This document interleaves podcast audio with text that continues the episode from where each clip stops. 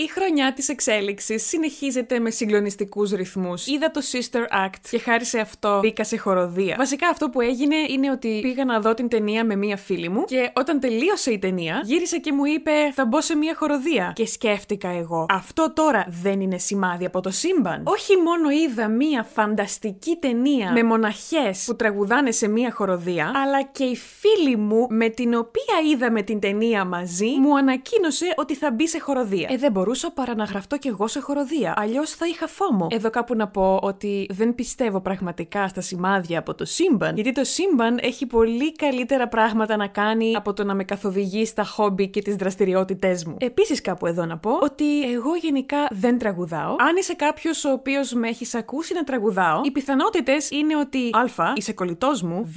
Ήμουν στο μπάνιο, γ. Είχα πάρα πολύ καλή διάθεση και δεν μπορούσα παρά να τραγουδάω, ή δ. Το πιο πιθανό από όλα, τραγουδούσα με έναν τρόπο αστείο και χιουμοριστικό.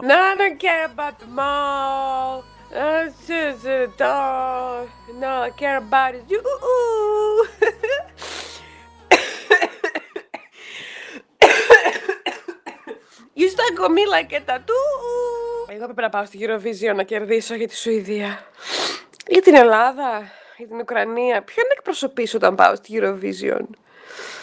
Δεν είμαι καλά. Δεν θέλω ποτέ κανείς να έχει την ψευδαίσθηση ότι εγώ προσπαθώ να τραγουδήσω, γιατί εγώ δεν προσπαθώ να τραγουδήσω. Αν ποτέ κάποιος από εσάς θέλει να μου προτείνει να συμμετάσχω στην μπάντα του ή στην μπάντα της, εγώ δεν θα τραγουδάω και δεν θα παίζω μουσικό όργανο. Μπορώ όμως να είμαι η χορεύτρια της μπάντας. Θα κάνω το interpretive dance. Αυτή είναι εμένα η συνεισφορά μου στον κόσμο της μελωδίας και της μουσικής. Κατά τα άλλα, δεν τρέφω κανένα delusion. Και μιλώντας γι' αυτό, θα σας πάω ευθύς αμέσως στο επόμενο θέμα. Το οποίο βασικά είναι μία ερώτηση. Είναι ρητορική ερώτηση, είναι ερώτηση κρίσεως. Θα αφήσω εσάς να αποφασίσετε. Αυτή τη στιγμή τρέχω το εντατικό course των ελληνικών, στο οποίο οι μαθητές μπορούν κάθε μέρα του Φεβρουαρίου να κάνουν μαζί μου μαθήματα ελληνικών. Αναρωτιέμαι λοιπόν εγώ, ποιο ήταν εκείνο το delusional κομμάτι του εαυτού μου που νόμιζε ότι μπορούσε ταυτόχρονα και να κάνει το σεμινάριο, το οποίο πάλι είναι κάθε μέρα, συν τους κανονικούς μου μαθητές, με τους οποίους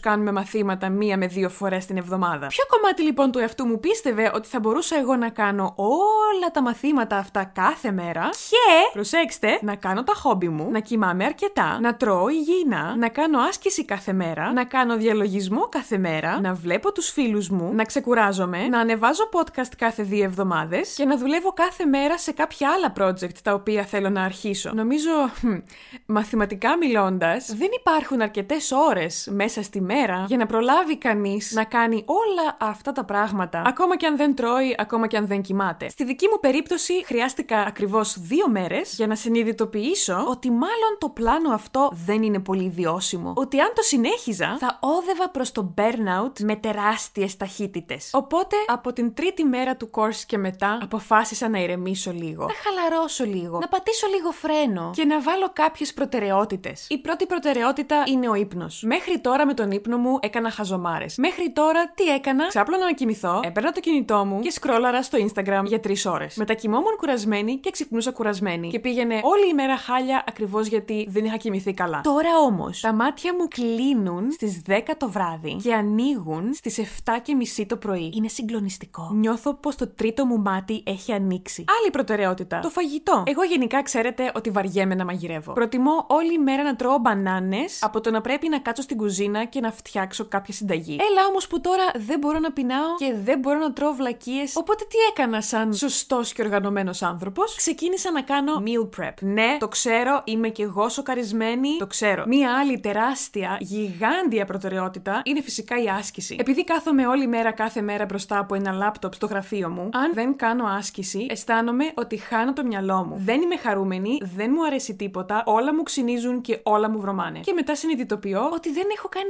άσκηση μέσα στη μέρα και έπειτα πηγαίνω για ένα σύντομο τρέξιμο, επιστρέφω και όλα είναι καλά. Αισθάνομαι σαν κάποιος ο οποίος μόλις ανακάλυψε τα ωφέλη της άσκησης. Φίλες και φίλοι, ξέρετε εσείς ότι η άσκηση βοηθάει όχι μόνο τη σωματική υγεία, αλλά και την ψυχική? Βάλτε και εσείς την άσκηση κάθε μέρα στη ζωή σας. Και έπειτα υπάρχουν κάποια πράγματα τα οποία δεν θα τα ονομάσω προτεραιότητες, θα τα ονομάσω bonus πράγματα. Είναι εκείνα τα πράγματα τα οποία κάνω μέσα στη μέρα και δεν αισθάνομαι σαν ρομπότ. Τα πράγματα που μ' αρέσουν, που έχουν πλάκα, που διευρύνουν φτιάχνουν το μυαλό μου και εξελίσσουν τους ορίζοντές μου. Εξελίσσουν τους ορίζοντές μου. Μπορούν να εξελιχθούν οι ορίζοντες ή μόνο να διευρυνθούν? Να μια καλή ερώτηση. Καλέστε τώρα στο τηλέφωνο που βλέπετε στην οθόνη σας. Ένα bonus πράγμα για μένα είναι η ανάγνωση βιβλίων. Γενικά περνάω από φάσεις που είτε διαβάζω κάτι συνέχεια, είτε περνάνε εβδομάδες και μήνες και χρόνια που δεν διαβάζω απολύτως τίποτα. Τώρα είμαι στη φάση που θέλω πάρα πολύ να διαβάζω. Πάλι, το timing ίσως δεν είναι τέλειο. Δηλαδή, η χρονική στιγμή που αποφάσισα να κάνω ένα εντατικό course είναι και η στιγμή που νιώθω ότι θέλω να διαβάζω συνέχεια. Ναι, εντάξει, δεν το σκέφτηκα πιο πριν αυτό. Επίσης, ακριβώς επειδή προσπαθώ να βρω μια ισορροπία, ειδικά τώρα στη διάρκεια των εντατικών μαθημάτων, όσο και αν θέλω να διαβάζω βιβλία συνέχεια, αυτό δεν είναι δυνατό κάθε μέρα. Οπότε, μέσα στο Φεβρουάριο, με την ανάγνωση βιβλίων είμαι χαλαρή. Δεν υπάρχει πίεση. Αν αισθάνομαι αρκετά ξεκούραστη, τότε διαβάζω. Και κάπως έτσι κυλάει η ζωή. Να προσθέσω εδώ ότι δεν έχω καταλάβει ακριβώς τι τύπος ανθρώπου είμαι όσον αφορά τον προγραμματισμό της καθημερινότητάς μου. Δηλαδή, από τη μία θεωρώ ότι είμαι πάρα πολύ οργανωμένη και μου αρέσει να προγραμματίζω πράγματα. Το Google Calendar μου και εγώ είμαστε οι καλύτεροι φίλοι. Από την άλλη, δεν μου αρέσει να προγραμματίζω πράγματα που κάνω μόνη μου, γιατί όταν φτάνει η στιγμή να κάνω το πράγμα, το βλέπω στο calendar και σκέφτομαι.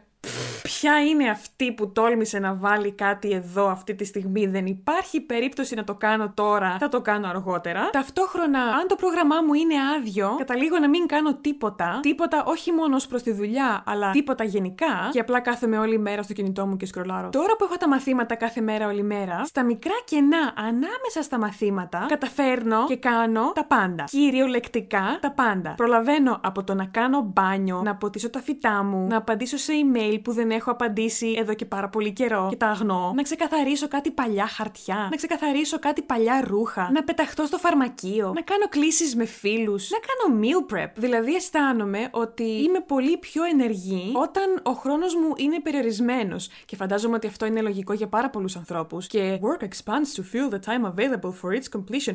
Αλλά στη δική μου περίπτωση, εγώ έχω εκπλαγεί. Ποια είναι αυτή που κάνει meal prep? Ποια είναι αυτή που κοιμάται κάθε βράδυ νωρίς? Σας είπα και το άλλο. Μαζί με τα μαθήματα και μαζί με τις προτεραιότητες, εγώ ταυτόχρονα έχω βάλει και στον εαυτό μου ένα challenge 29 ημερών. Όπως έχουν βάλει οι μαθητές μου το challenge να μιλάνε μαζί μου κάθε μέρα ελληνικά, σκέφτηκα γιατί να μην βάλω και στον εαυτό μου μια μικρή πρόκληση για να νιώθω αλληλεγγύη με τους μαθητές μου. Δεν είπα ότι αυτό ήταν μια καλή ιδέα. Και το θέμα είναι ποιο? Το challenge εγώ το έχω αρχίσει και αυτή τη στιγμή δεν υπάρχει περίπτωση να το σταματήσω. Δεν υπάρχει περίπτωση. Έχω εκτυπώσει μπροστά μου ένα κουτάκι με 29 μέρες και κάθε μέρα που κάνω το challenge, βάζω ένα μεγάλο πράσινο χ πάνω από τη μέρα που έχω κάνει το challenge. Νιώθω πάρα πολύ ωραία. Επαναλαμβάνω, δεν είπε κανείς ότι ήταν μια καλή ιδέα να κάνω το challenge τώρα. Όμως το ξεκίνησα. Και τώρα που ηχογραφώ, είναι η πέμπτη μέρα του challenge. Είναι πολύ αργά για οπισθοχώρηση. Και επειδή το burnout και εγώ φλερτάρουμε συχνά, η δική μου προσωπική πρόκληση μου παίρνει μόνο μισή ώρα. 25 λεπτά αν είμαι πολύ κουρασμένη. Το σημαντικό για μένα είναι να κάνω λίγο κάθε μέρα και μπορώ να πω ότι πάει τέλεια. Βασικά πάει πολύ καλύτερα από ό,τι περίμενα. Άλλο ένα προφανές πράγμα για το οποίο μιλάω, λες και το ανακάλυψα μόλις τώρα, είναι ότι αν κάνεις κάτι λίγο κάθε μέρα, η πρόοδός σου είναι πολύ μεγαλύτερη από το αν κάνεις κάτι μία φορά και μετά δεν το ξανακάνεις για πάρα πολύ καιρό.